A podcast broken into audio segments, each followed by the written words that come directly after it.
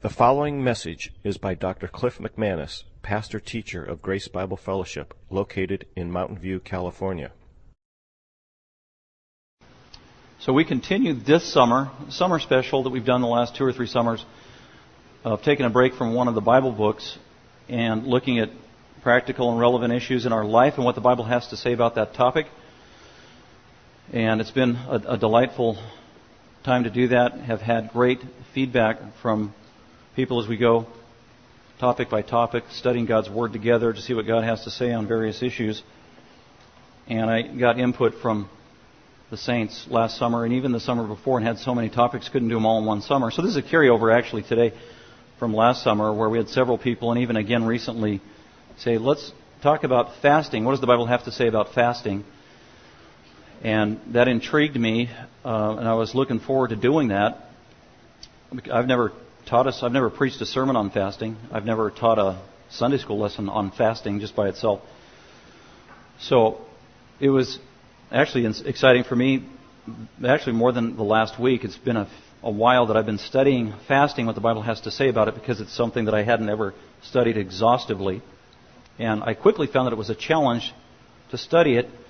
I mean, it was easy to study it, but wow, distilling it down and communicating it in a way in 45 minutes or less. That's the challenge with fasting. So it was a topic that was more challenging than most for me, and one of the reasons for that is because there are all kinds of examples of people fasting in the Bible, but there is very little information from God uh, telling us mandates for it, why we should do it, when we should do it, if we should do it at all. So that was the challenge. As a matter of fact, uh, I was talking to someone this week who'd been a believer for decades, and the topic of fasting came up not because I brought it up, but because they brought it up. And I said, You've been a Christian a long time. Let me ask you a question. How many times do you think God mandated or required his people in the law of Moses to have regular, ongoing, annual fasts? In the law of Moses, what do you think? And they said, Oh, it's got to be 20, 30. I said, Nope. Uh, higher? No. As a matter of fact, one. That's it. They were shocked, couldn't believe it, didn't believe me. I said, That's good. Go study your Bible. Um, one? But fasting's all over the Bible. Yeah, fasting is all over the Bible. But the question was, how many official proscriptive decrees and commands did God give to his people in the law of Moses, Genesis through uh, the first five books, especially those required fasts, whether it's annual, regular, once a year, and it was only one, and that's even disputed, and we're going to look at that. That was the Day of Atonement, and some scholars would say no, it wasn't required at all. There is not the, the word fast, and is never even in the uh, passage. So we're going to look at that. You can make up your own mind.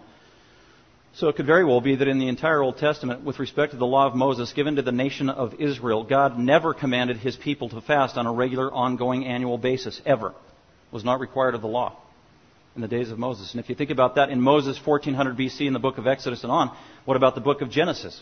Uh, you never read about Abraham fasting ever.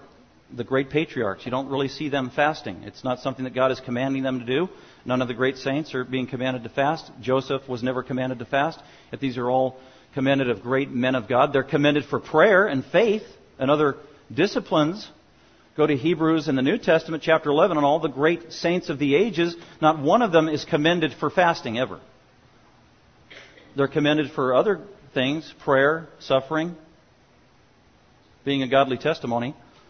Um, so that was one of the most interesting things that, that stood out in a stark way in my mind as I've been studying fasting, because I had the same assumption going into my study that certainly there had to be several fasts that were required in the Levitical law for God's people that God gave to Moses? And the answer was no, actually zero.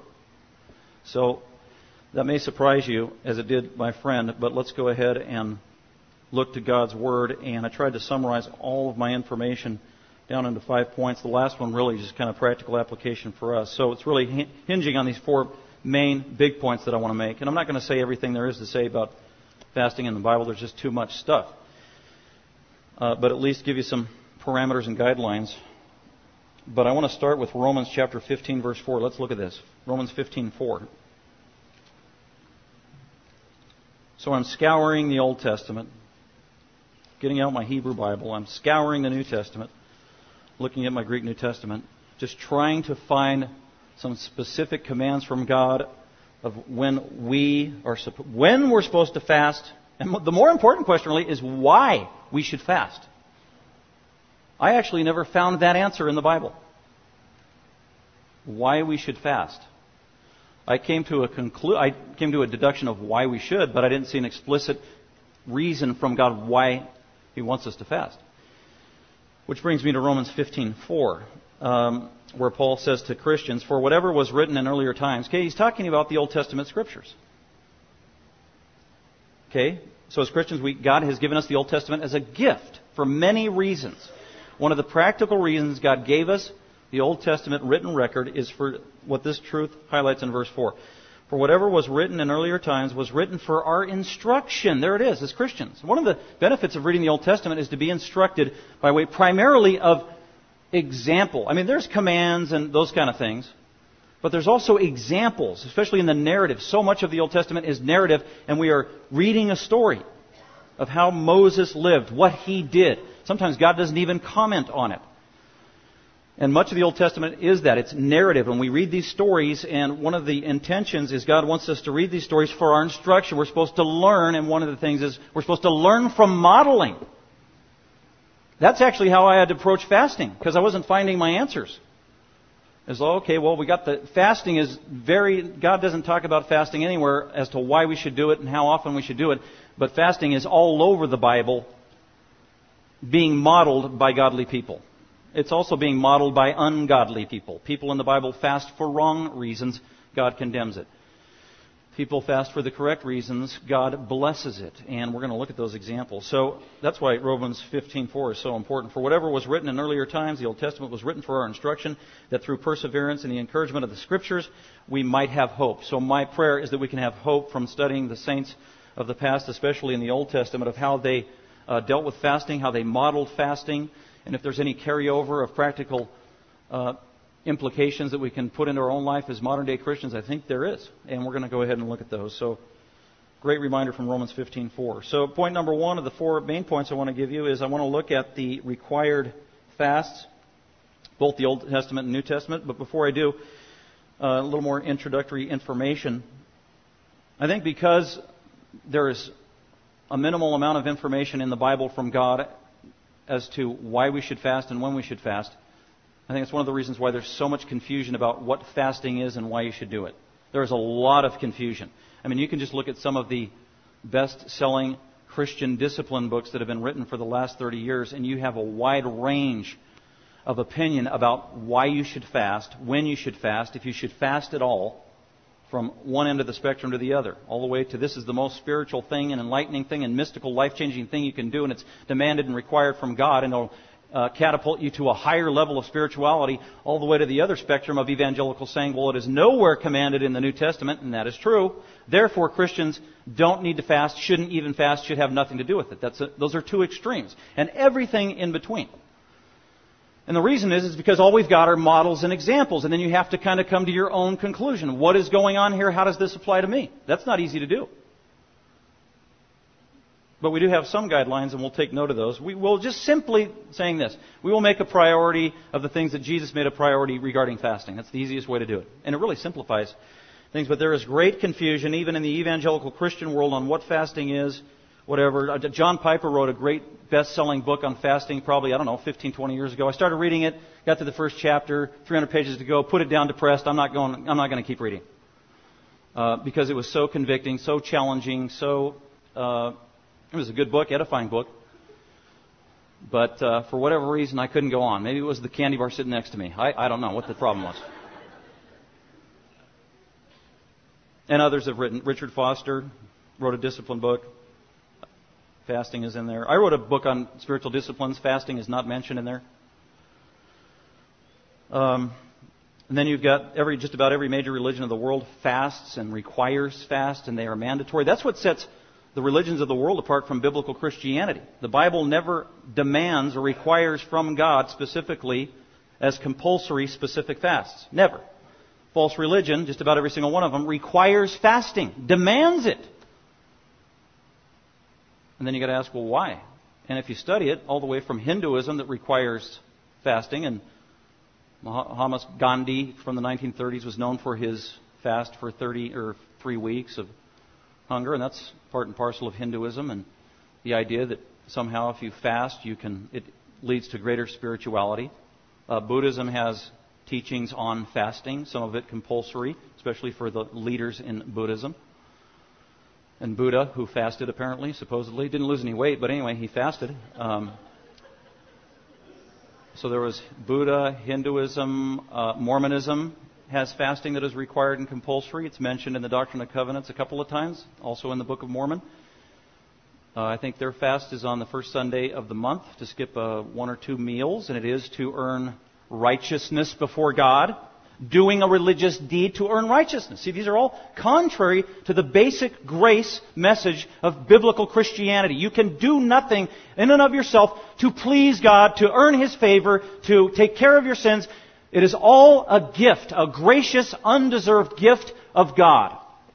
So fasting can be, from a biblical point of view, have nothing to do with that. If you're fasting and you think you're earning God's favor or manipulating Him or moving Him or He is impressed, you're fasting for the wrong reason. We'll see that from Jesus' point of view. Roman Catholicism, I grew up as a Roman Catholic for 18 years. I grew up with required compulsory fasts my entire life, uh, particularly during the days of Lent, which is a 40 day time period before Easter to commemorate the time Jesus was in the desert and fasted for 40 days. And especially on the Friday of Lent, you're supposed to fast, abstain from meat all day, and then uh, other things that you choose to fast from. That's how I was raised. That's how I was taught. I was taught to believe that if you fast, especially during that 40 day period, you are earning forgiveness of sin. You are earning righteousness from God. God is pleased with you. You impress God by doing that. That's wrong thinking. But that is at the backbone of just about every conceivable religion. So that's really its roots in paganism is that this idea that you can appease the gods by abstaining from whatever, be it food or anything else, to try to impress the gods, to manipulate them.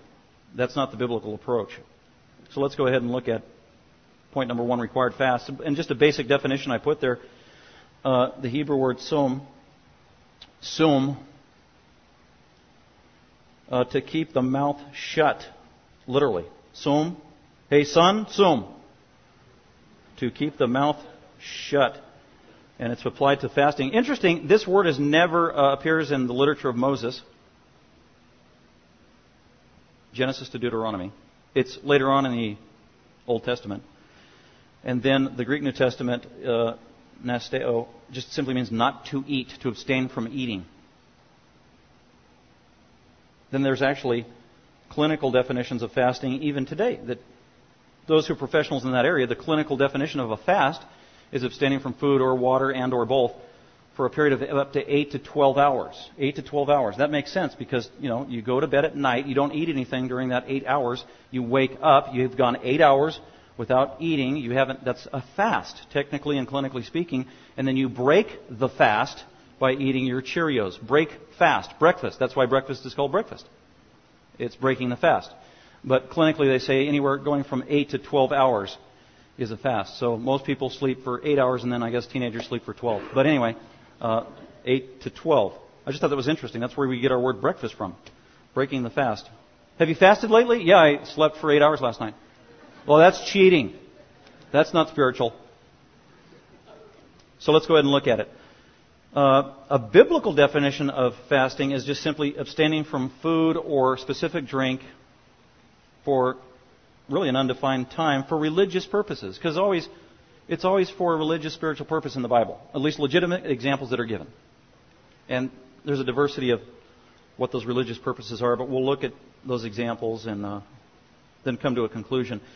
So required fasts, starting in the Old Testament. Old Testament required fasts. Well, there was really there's only one required fast in the entire Bible. We think, and it's suspect. It might not even be required. Even Hebrew scholars will disagree. Some will say, well, this is probably does refer to fasting, and many will say absolutely not. This is not a required fast, and that's in Leviticus 16:29, an annual feast. It was an annual feast. By the way, God specifically told His people to not fast during feast time. So there's probably the biggest argument of why God was not asking His people to fast at the time of the Day of Atonement, because it was one of the festivals Uh, but let's look at it anyway. You can look at the terminology. So if you've got, you know, one of the five major major translations in your English Bible, you might get different wording on this. Whether you have the New American Standard, King James, New King James, the ESV, or the NIV, they're going to vary. But not one of those five translations is going to have the word fast in this passage. It's not going to mention food. So you might be scratching your head thinking, where do they get fasting out of this verse? So let's look at it. Leviticus 16, 29 is talking about the Day of Atonement, uh, one of the greatest annual feast days for the people of God, which was the Day of Atonement. Uh, Yom Kippur. Yom is the word for day. Kippur is to cover, to smear, to smear blood, to cover, to smear pitch on Noah's ark. It's the same word.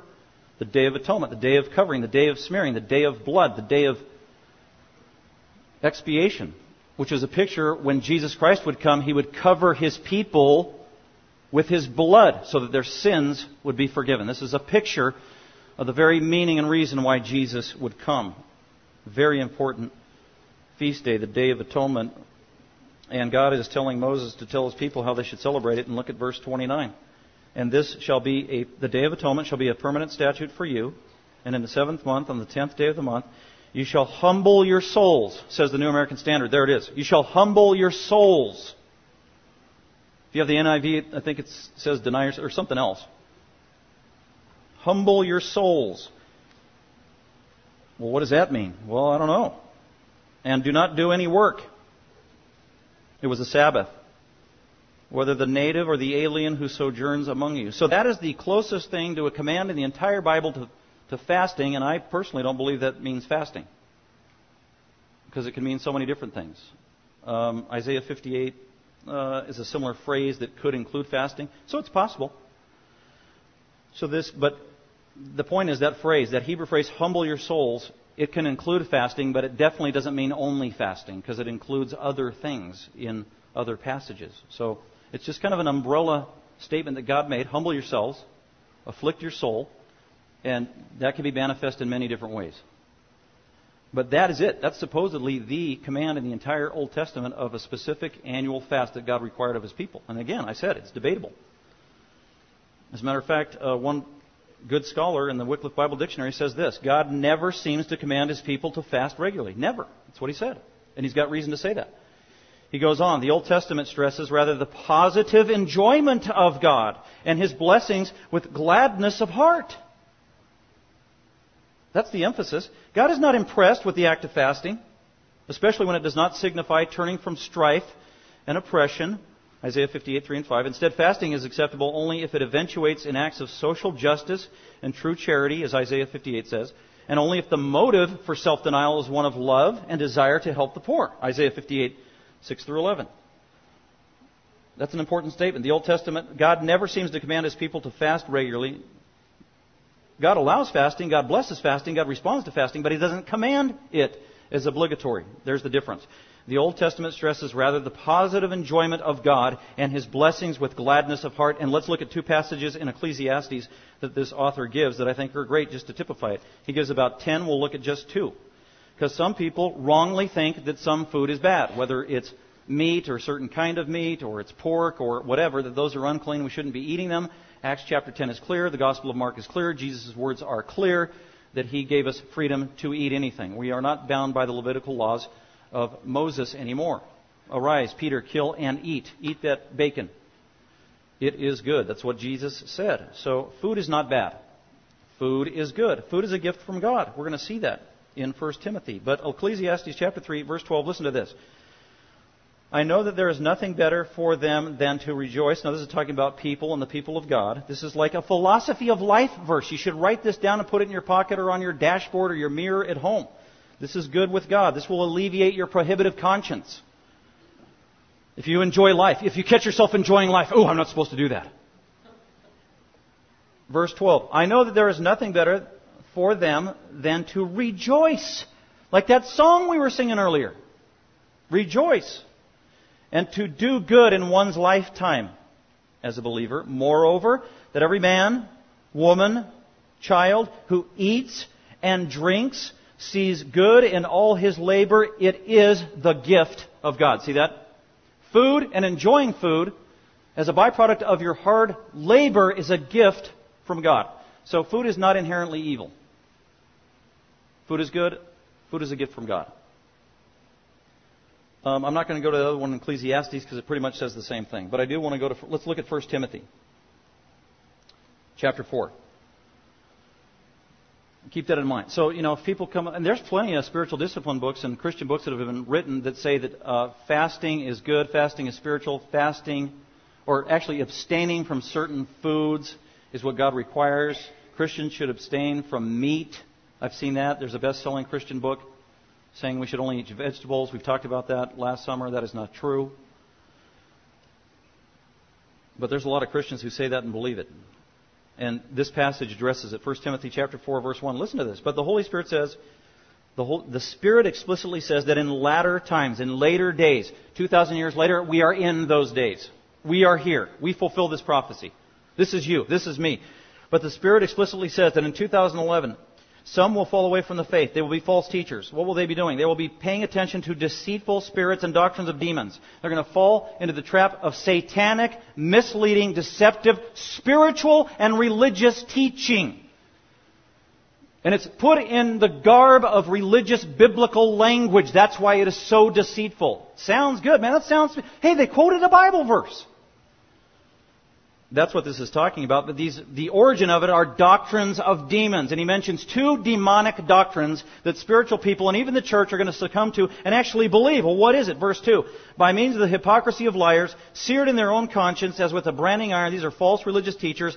Here are the false things that they teach. They forbid marriage. So they take abstinence and elevate it up here. That abstinence and remaining single for the rest of your life is more virtuous, spiritual, and important than being married. That's what it's talking about. This is a categorical raising up of abstinence. That's where the Roman Catholic priesthood came from. You can't get married. That's exactly what this is talking about. That is false doctrine. It is demonic. It is dangerous. It is very hurtful. It destroys people's lives. So that's the first one. Men who forbid marriage. What else do they do? Well, they advocate abstaining from foods. There it is. They advocate fasts. They mandate fasts. They say that certain fasts are obligatory. And Paul says that is satanic, that is demonic, don't believe it. And again, it's deceitful because it's done in religious, spiritual, biblical terms. How practical is that? We see that today in our culture all over the place. And Paul, on the other hand, says, don't believe it when people are trying to tell you to abstain from certain foods because it's religious and spiritual. That is wrong. That's a wrong view of food because the middle of verse 3, Paul says, God made sex and marriage, and God also made food, which God has created, He created both of them, to be gratefully shared in and practiced by those who believe and know the truth.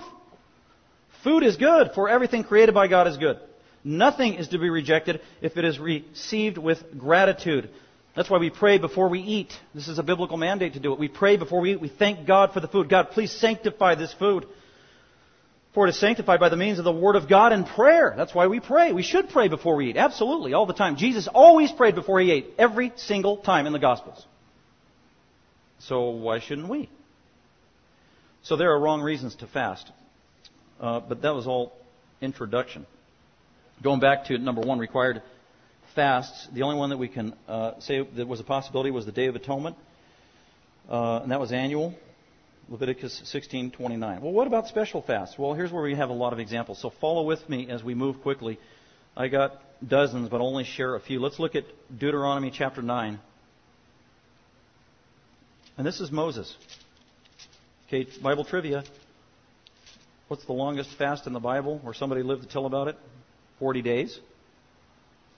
Who, who had 40 day fasts? Well, three people Moses, Jesus, Elijah. And apparently Moses did it two times. Two times he did a 40 day fast. This is one of those. And let's look at Deuteronomy chapter 9. So Moses has had his 40 uh, year ministry of going through the desert. He's at the end of his life. He's about to lead them into the promised land. And now he's given the second law, or the law the second time to his people, reminding them of what God expects. And he's reminding them of a little history of how he kept going up on that mountain, Mount Horeb, to meet God face to face in a way that nobody else was able to. And verse 9 at the end of verse 9 in Deuteronomy 9, Moses reminds the people, at that time when I was up there for 40 days and 40 nights, I neither ate bread nor drank water for 40 days. Well, how long can the human body go without food or water? Well, we found out with Terri Schiavo not long ago. People said, well, she can only go five, six days. No, she went like three weeks. But 40 days would still be a miracle, and that's exactly what this is. This is a supernatural miracle from God. I don't think anybody could go 40 days without food and water and live. It'd be really hard today. And, well, how could Moses do that? Well, God, if you read uh, Exodus 34, similar incident where Moses fasted for 40 days and 40 nights without bread and water. And it says, and he was with the Lord. He was with Yahweh. That's how it happened. He was with the Almighty Creator of the universe. He can do miracles. So he sustained and nurtured Moses. So yeah, it's possible because God does miracles. And this was a miracle that Moses did that. This is the closest I could find in Scripture as to why somebody, why somebody fasted. Because Moses goes on. Remember that when I was up there on the hill? By, by the way, when I was up there, I fasted for 40 days, 40 nights, without food, without water. Skip to uh, Deuteronomy 9:18. Then God revealed that they were in great sin, all the people, two million people compromising. While Moses is up on the mountain getting the law of God, two million Jews are down there breaking the law of God.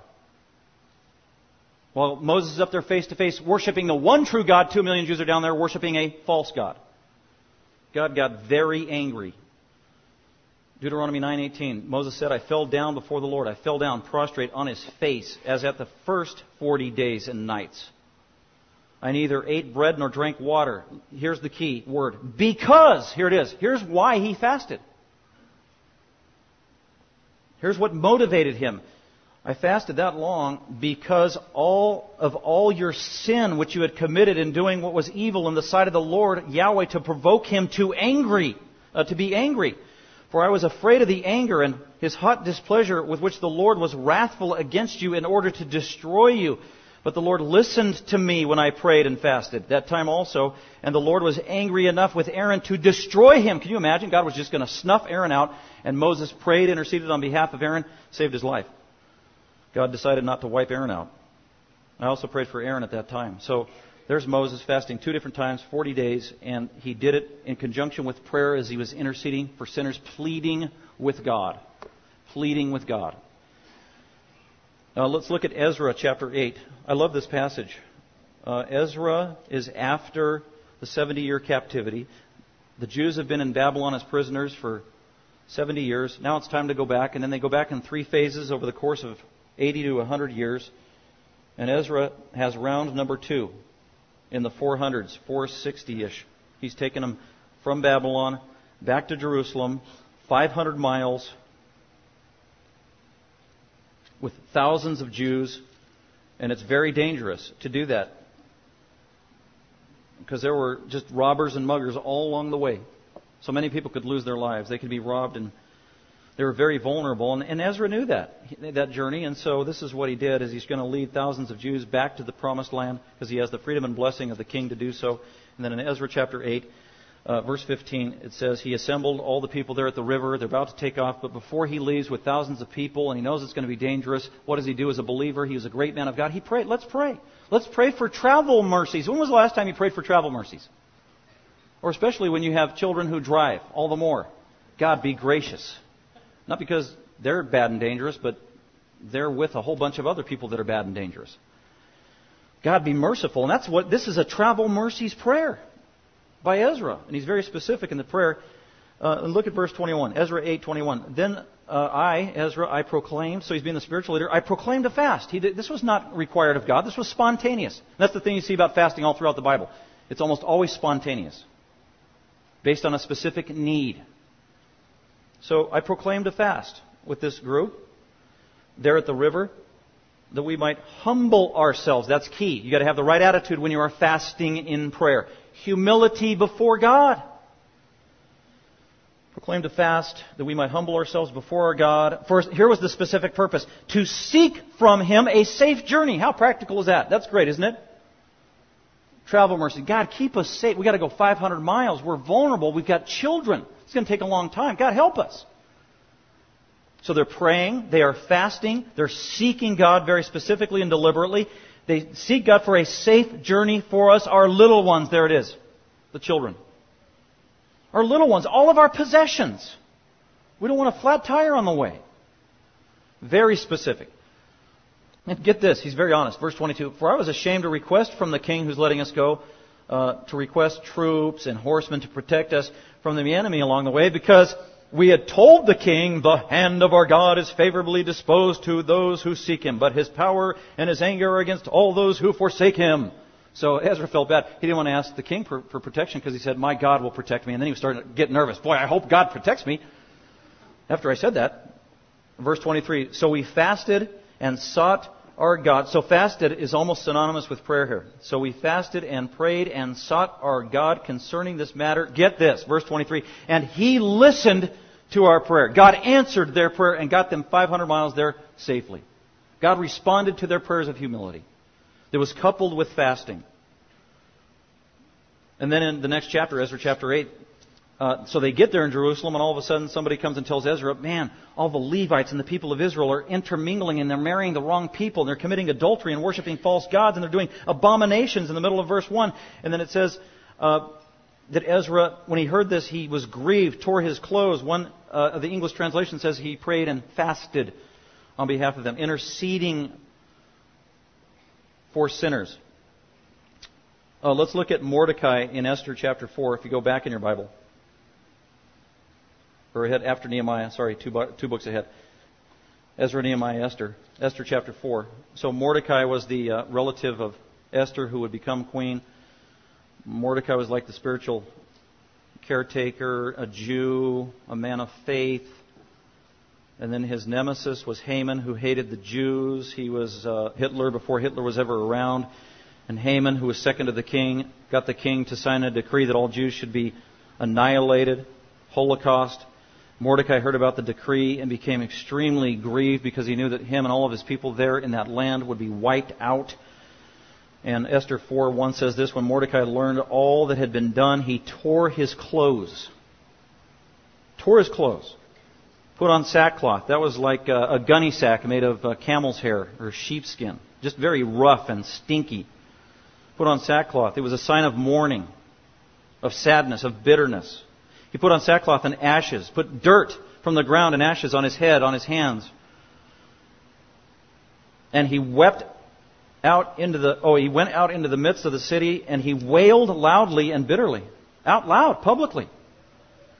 And he went as far as the king's gate, for no one was to enter the king's gate clothed in sackcloth. And in each and every province where the command and decree of the king came to kill the Jews, there was great mourning among the Jews with fasting. There it is, with fasting, weeping, and wailing. And many lay on sackcloth and ashes. Interesting, the word prayer is not mentioned there.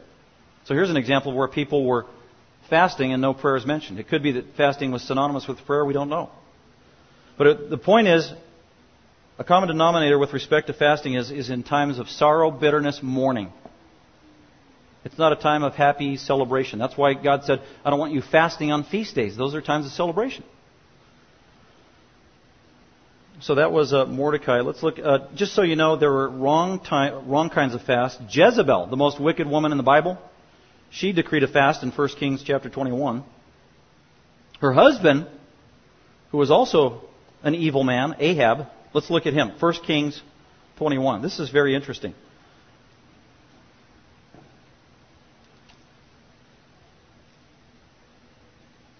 Uh, 1 Kings, right at the end of the book, chapter 21. Jezebel calls a fast together because she wants certain people there, and when they get there, they kill them. And then Ahab, he's uh, her husband, he's evil. And God sends Elijah to rebuke Ahab, and God tells uh, Ahab, You're going to die. I'm going to kill you. I, God, I am going to kill you. I'm going to kill your wife. I'm going to spill your blood. You will have no descendants. That's what Elijah told him. Ahab was overwhelmed by the news. Ahab believed Elijah's words were from God. Look at how Ahab responded to the bad news. By the way, look at verse 25 in 1 Kings 21. Surely there was no one like Ahab who sold himself to do evil in the sight of the Lord. This was one bad, evil dude. Certainly, if he ever prayed, God wouldn't hear the prayer. Well, look at verse 27. That's why it's so interesting. It came about when Ahab heard these words from Elijah that he was going to die and his wife was going to die because God was going to kill him, that he tore his clothes. They still do that in the Middle East, in sorrow and in mourning. He put on sackcloth. And get this Ahab fasted along with prayer. He fasted and he lay in sackcloth and went about despondently, sad, bitter. Verse 28 Then the word of the Lord came to Elijah the Tishbite, saying, Now here's God talking. Verse 29 God says, Do you see, Elijah, how Ahab has humbled himself? Isn't that amazing? Ahab was evil, yet Ahab humbled himself, he prayed and he fasted. Do you see how Ahab has humbled himself before me? We don't know if Ahab went to heaven or not. This is not necessarily a salvation experience. Nevertheless, God goes on in verse 29 because Ahab has humbled himself before me. I will not bring the evil in his days, but I will bring the evil upon his house in his son's days. There was mercy from God on an unbeliever, who, and God responded to the fasting and prayer. That is amazing. That is a gracious God who reigns good on both the just and the unjust, doesn't he? The common grace of, of God in Ahab's life. Well, we don't have time to go on, but I'll just tell you other people who who prayed. Hannah fasted in uh, 1 Samuel chapter 1, and she simply fasted because she was so sad with bitterness, she just didn't feel like eating. She prayed and she didn't eat food, it said. She was grieving because she didn't have a child, couldn't get pregnant. Uh, Samuel prayed for his people and he interceded for their sinfulness of disobeying God and worshiping Baal. And so Samuel called a spontaneous fast before God, and he prayed to God, and, and, the people were convicted, and they repented of their sin. They confessed, and it said they fasted and prayed, and God was merciful to them. So again, the common denominator is in the times of repentance, confession of sin, hearing the word of God, being convicted, uh, mourning, sadness, the death of someone, pleading with God, asking for His grace, pleading for somebody else because of their sin. Uh, Jonathan ate no food uh, when Saul was trying to kill David one time, and Saul threw his spear and tried to kill Saul, and it says that David would eat no food because he was grieving for his friend David. So times of grief and intercession. Uh, David was the one who fasts more than anybody in the Bible, all over the place, the Psalms and in Scripture. And I think that's because David was a man after God's own heart. Uh, David fasted more than anybody because fasting goes hand in hand with prayer. And wor- fasting goes hand in hand with worship. And David was a man of. He was a worship leader. Fasting goes hand in hand with sorrow and pain. David's life was filled with personal tragedy, sorrow, and pain.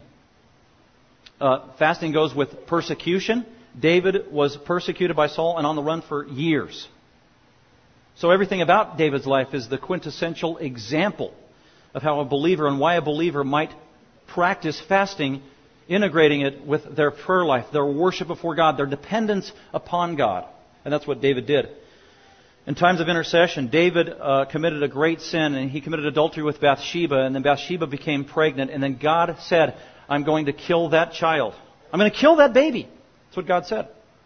The baby was born, the baby became very sick in the first week of its life, and David, it said, he fasted for a week on behalf of that little baby fasted, ate no food, pleading with God, talked to no one, and then the baby died. And then it says immediately, I want food. And they gave him food, and they're saying, Why are you eating food? Your baby just died. And he said, Well, I thought that while he was sick and while still alive, that God might hear me while I fasted and prayed, but he's, de- he's dead. So life goes on. God answered my prayer, and God said no. The baby didn't live. So David was a great model of fasting and prayer with pure, legitimate worship and proper motives, and that's really the key of fasting. So, a lot of Old Testament examples, but that's mostly where they are, uh, which leads us to the next point, so let's go there. Um, required fasts in the Old Testament, just one maybe, and then special examples of spontaneous fasts and times of sorrow, and then B, New Testament required fasts, none. You can write that in the blank, zero. There are none for Christians. They are not mandated, they are not required. When are Christians required to fast? The answer is not at all from God, specifically speaking, but when can they fast? All the time. Occasions for fasting. Uh, I mentioned this already, and we've seen that in some of our examples. The common denominators. Fasting was practiced spontaneously, with prayer, once without prayer, with confession, with mourning, with sorrow and bitterness, when interceding for others' sins, also when making specific requests for oneself and others with sackcloth and other outward acts like pouring water on the ground, with ashes, with dirt, lying prostrate for part of a day, for half a day, for an entire day, for many days, for a week, for many weeks, for three weeks, for 40 days? Individually, corporately, point is, boy, we've got a lot of latitude, example, uh, and freedom and flexibility in how fasting is being modeled. Because it's a very personal thing, and it's to be catered to the personal circumstances of every person's life. That's the beauty of it. So those are the occasions for fasting, mostly a time of sorrow. Time of sorrow. Number three, Jesus on fasting.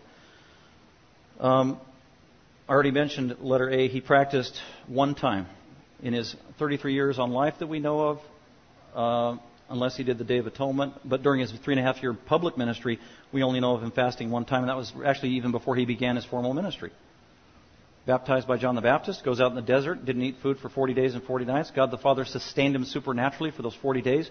Tempted three times, overcame those temptations, came back, began his public ministry. So only one time did Jesus ever fast. Uh, what about his teaching? There's very little about Jesus' teaching. Look at Matthew 17.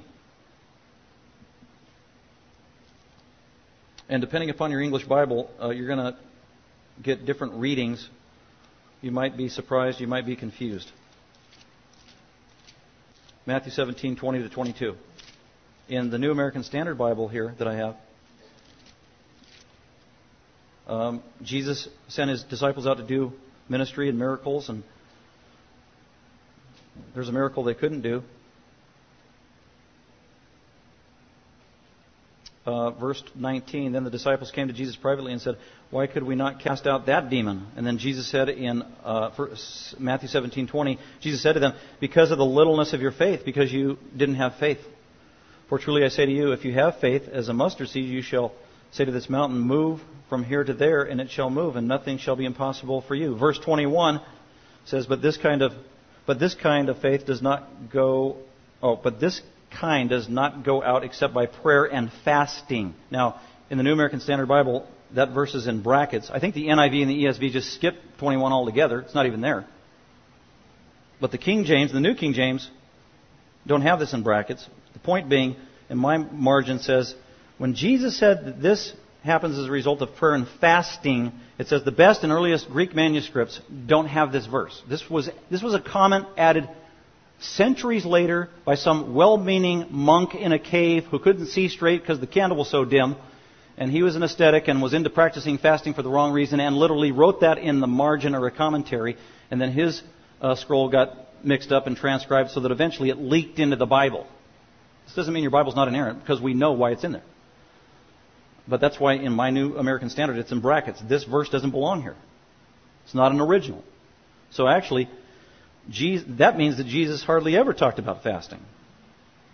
And the only time that he did at length was the passage we read earlier, so let's look at it. And this will be a good reminder and exhortation for us. Because I would encourage you to fast after the manner of David and other saints in the Old Testament and the Apostle Paul who did a couple of times and do it. And the most important thing is your motive. Why are you doing it? What is your heart's desire? You can't manipulate God. That's not the point. It's not to be noticed by other people. That's not the point. Fasting is not for God, fasting is for you as the believer. To help you focus and concentrate on prayer, to help you focus and concentrate on being sufficient, dependent upon God and His strength and not your own. And that's why Jesus said in Matthew 6, starting at verse 16, and whenever you fast, if you do. So it's a freedom, it's a liberty, it's not a command. Whenever you fast, do not put on a gloomy face as the hypocrites, the Pharisees. They publicly announce it and let the whole world know that they're fasting. For they neglect their appearance in order to be seen fasting by men. Truly I say to you, they have their reward in full. But you, believer, if you truly know God, when you fast, if you fast, anoint your head, wash your face. The, the idea is don't let anybody know you're fasting. You don't need to. I mean, if they find out, that's okay, but you don't need to publicize it. It's not the point. Anoint your head, uh, wash your face, so that you may be seen so that you may not be seen fasting by men, but by your Father God, who is in secret. That's the whole point. It's between you and God. And your Father who sees in secret, He will repay you. He will answer your prayer with a yes or a no. And it's not because you fasted. But fasting helps you in your concentration in prayer, among other things. So that's Jesus' whole point. It's the motive. Why are you fasting if you do fast? There's nothing mystical about it. There's nothing super spiritual about it. Some Christians think that, and that, that got infiltrated through Pentecostal charismatic theology. That fasting is this higher level of Christianity, where you can be a super Christian if you fast and get things other Christians can't get. It's not true. It's not in the Bible. So it all comes down to our heart attitude. So Jesus' teaching and his practice is very limited. Uh, one more. Look at Luke 18. Jesus is teaching a, a parable, maybe based on a true story of two guys that he knew. One was a hypocritical religious Pharisee of a Jew who had the Old Testament memorized, and the other was this pathetic tax gatherer of a sinner who was not well refined or sophisticated as a religious person. And Luke 18, verse 9, and Jesus told this parable to certain ones who trusted in themselves, thinking they were righteous. So he's saying this for the benefit of these hypocritical, arrogant Pharisees, because they viewed other people with contempt. So Jesus says in verse 10, two men went up into the temple to pray. Okay, prayer, that's the issue. One a Pharisee, the other a tax gatherer. The Pharisee stood and was praying thus to himself, Dear me! And then he says, God, God, I thank you that I am not like other people. Boy, there's a good prayer. I thank you that I am not like other people, those swindlers, those unjust, those adulterers, or even like this tax gatherer over here. Verse 12. I fast twice a week. Mondays and Thursdays. New Testament scholars believe that Mondays and Thursdays was the days that the Pharisees practiced a mandatory compulsory fast. I fast twice a week, keeping in mind that was not required in the Old Testament. I pay tithes of all that I get, but the tax uh, but the tax gatherer, standing some distance away, was even unwilling to lift up his head to heaven, but was beating his breast, saying, God, be merciful to me, be gracious to me, forgive me of my sin. That's his only prayer. He didn't give a litany of all the things that he did to impress God. It was a broken and contrite heart. It was with true, utter humility, recognition of his own sin, pleading with God to save him. And Jesus said, That's the man that God saved. God answered his prayer, not the hypocrite. We don't have any resources in and of ourselves. So that's one of the few examples that Jesus ever gave about fasting, and it was not in a positive light. Jesus was not impressed with fasting from people. So that's key. Uh, Paul and his fasting, well, his practice, I'll just make the references Acts 13 and Acts 14, two of the only places where we see Paul fasting. And there's a common denominator. It was when he was in the early church. One was a church plant, the other one was the church at uh, Antioch where they raised up leadership, elders, pastors, and some people in their body, laid hands on them, prayed for them after fasting. And, and, again, it doesn't mean fasting for three weeks or three days. Many of the fasts in the Bible were just skipping the morning meal or the morning meal and lunch. You don't have to kill yourself in the process. It's a time period of abstaining to focus on prayer, talking to God, seeking His wisdom and His will. And so, two times Paul did that with the leadership as they recognized leaders, missionaries, and elders. So apparently there's benefit to that, and Paul did that in the church as a Christian. Again, it's not mandated or required. It's just what he did. It's a narrative. It's just telling us what he did. So if we're looking at the model of Paul, when Paul said, Be followers of me as I also am of Christ, and Jesus fasted and Paul fasted, then Christians probably should think about fasting at some point in their life. It's a good thing. What about Paul's teaching on fasting? B, zero, nada, zilch, nothing. I remember having a conversation with the pastor a few years ago. And he said, No, it's in 1 Corinthians 7 5. I said, No, it's not. He said, Yeah, it is. I said, No, it's not. He said, Yeah, it is. And then he had his King James and I had my New American Standard. It was in his King James, it wasn't in my New American Standard. Because it's one of those verses again. This verse is not in the earliest, best manuscripts. Uh, so it's not in there. That could be confusing. It was added later. So, as far as we know, Paul never commanded fasting. He never taught on it. He just simply did it a few times at key points in his ministry. We should take note of that. So, I want to close with the following. That's a lot of stuff. And it makes for a great study to just go through and look at all the fasting that was modeled in the Bible. Uh, so, I want to close with that. Just some practical points to keep in mind on number five Christians and fasting. Number one, it is not commanded or obligatory. It's not commanded. There are spiritual disciplines that are commanded by God. Prayer is a command. Communion is a command. Even the frequency of communion is a command, and that's do it often. That's what Jesus said. Fasting, not a command. Two, fasting is a freedom that we can celebrate with great flexibility. three, fasting seems to be very personal between the person praying and God. Four, fasting is reserved for times of mourning, sorrow, repentance, and unique special requests. Whether it's give us travel mercies or God, please be merciful to this new elder in our church. Uh, number five. Oh, I said it could be personal, but it can also be personal and corporate at special times, including others. Uh, six, it's, it's a tangible, hands on, very practical way to exercise some biblical disciplines. Like Jesus when he said, deny yourself. That's one of the most practical, real, immediate ways you can actually fulfill Jesus' command by denying yourself. Because we need food, don't we? We crave food. We hunger for food. I, I dabbled with fasting a little bit this week, uh, battling my appetite. It was hard. It was painful. I was reminded of the desires within. We have three basic guttural desires that God intended to be good that we abuse as sinners, and that's the desire for food, the desire for sleep, and the desire for sex. And we have to battle those urges as we are fallen people. And denying yourself of food is one of the most basic ways to deny yourself. And just a reality check of reminding you of Jesus' words when he said, the spirit is willing, but the flesh is weak. Man, isn't that true? I'm going to go on a two day fast, and after two hours, wow, I'm hungry. This is going to be hard. The spirit is willing, the flesh is weak. What a great reminder from Jesus' words. Also, it's a very tangible way to be reminded of the fruits of the spirit, uh, because in Galatians 5:22, the fruits of the spirit, the fruit of the spirit is love, joy, peace, patience, goodness, gentleness, kindness, faithfulness. And over our vacation, we were with our in-laws, my in-laws who are believers, and my mother-in-law is this great woman of prayer, and we were talking about the, what are the fruits of the spirit? And then she, her comment was, "You know which one I think is the hardest?" I said, "What's that, Grandma?" She said, "The last one, self-control." I said, "I agree with Grandma. That one is hard." And when you go into a fast, you are immediately confronted and battling with self control and reminded of the dependence you have on the Spirit of God to help you try to fulfill the fruits of the Spirit self control.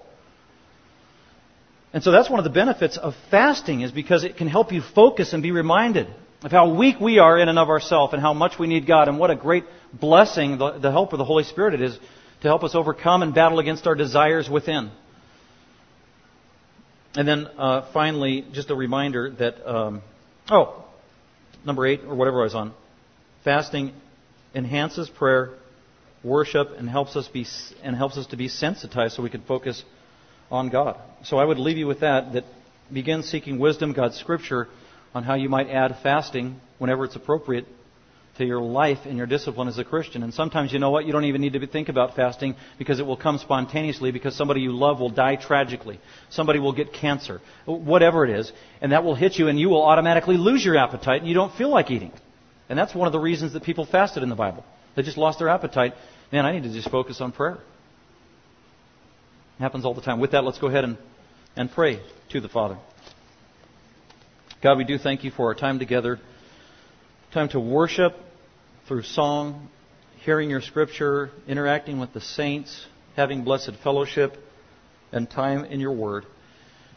God, I pray that your Holy Spirit would be our ultimate teacher, taking the truths from scripture that we have heard, helping us be discerning, illuminating, helping us to understand it, and then figuring out how we apply it to our life.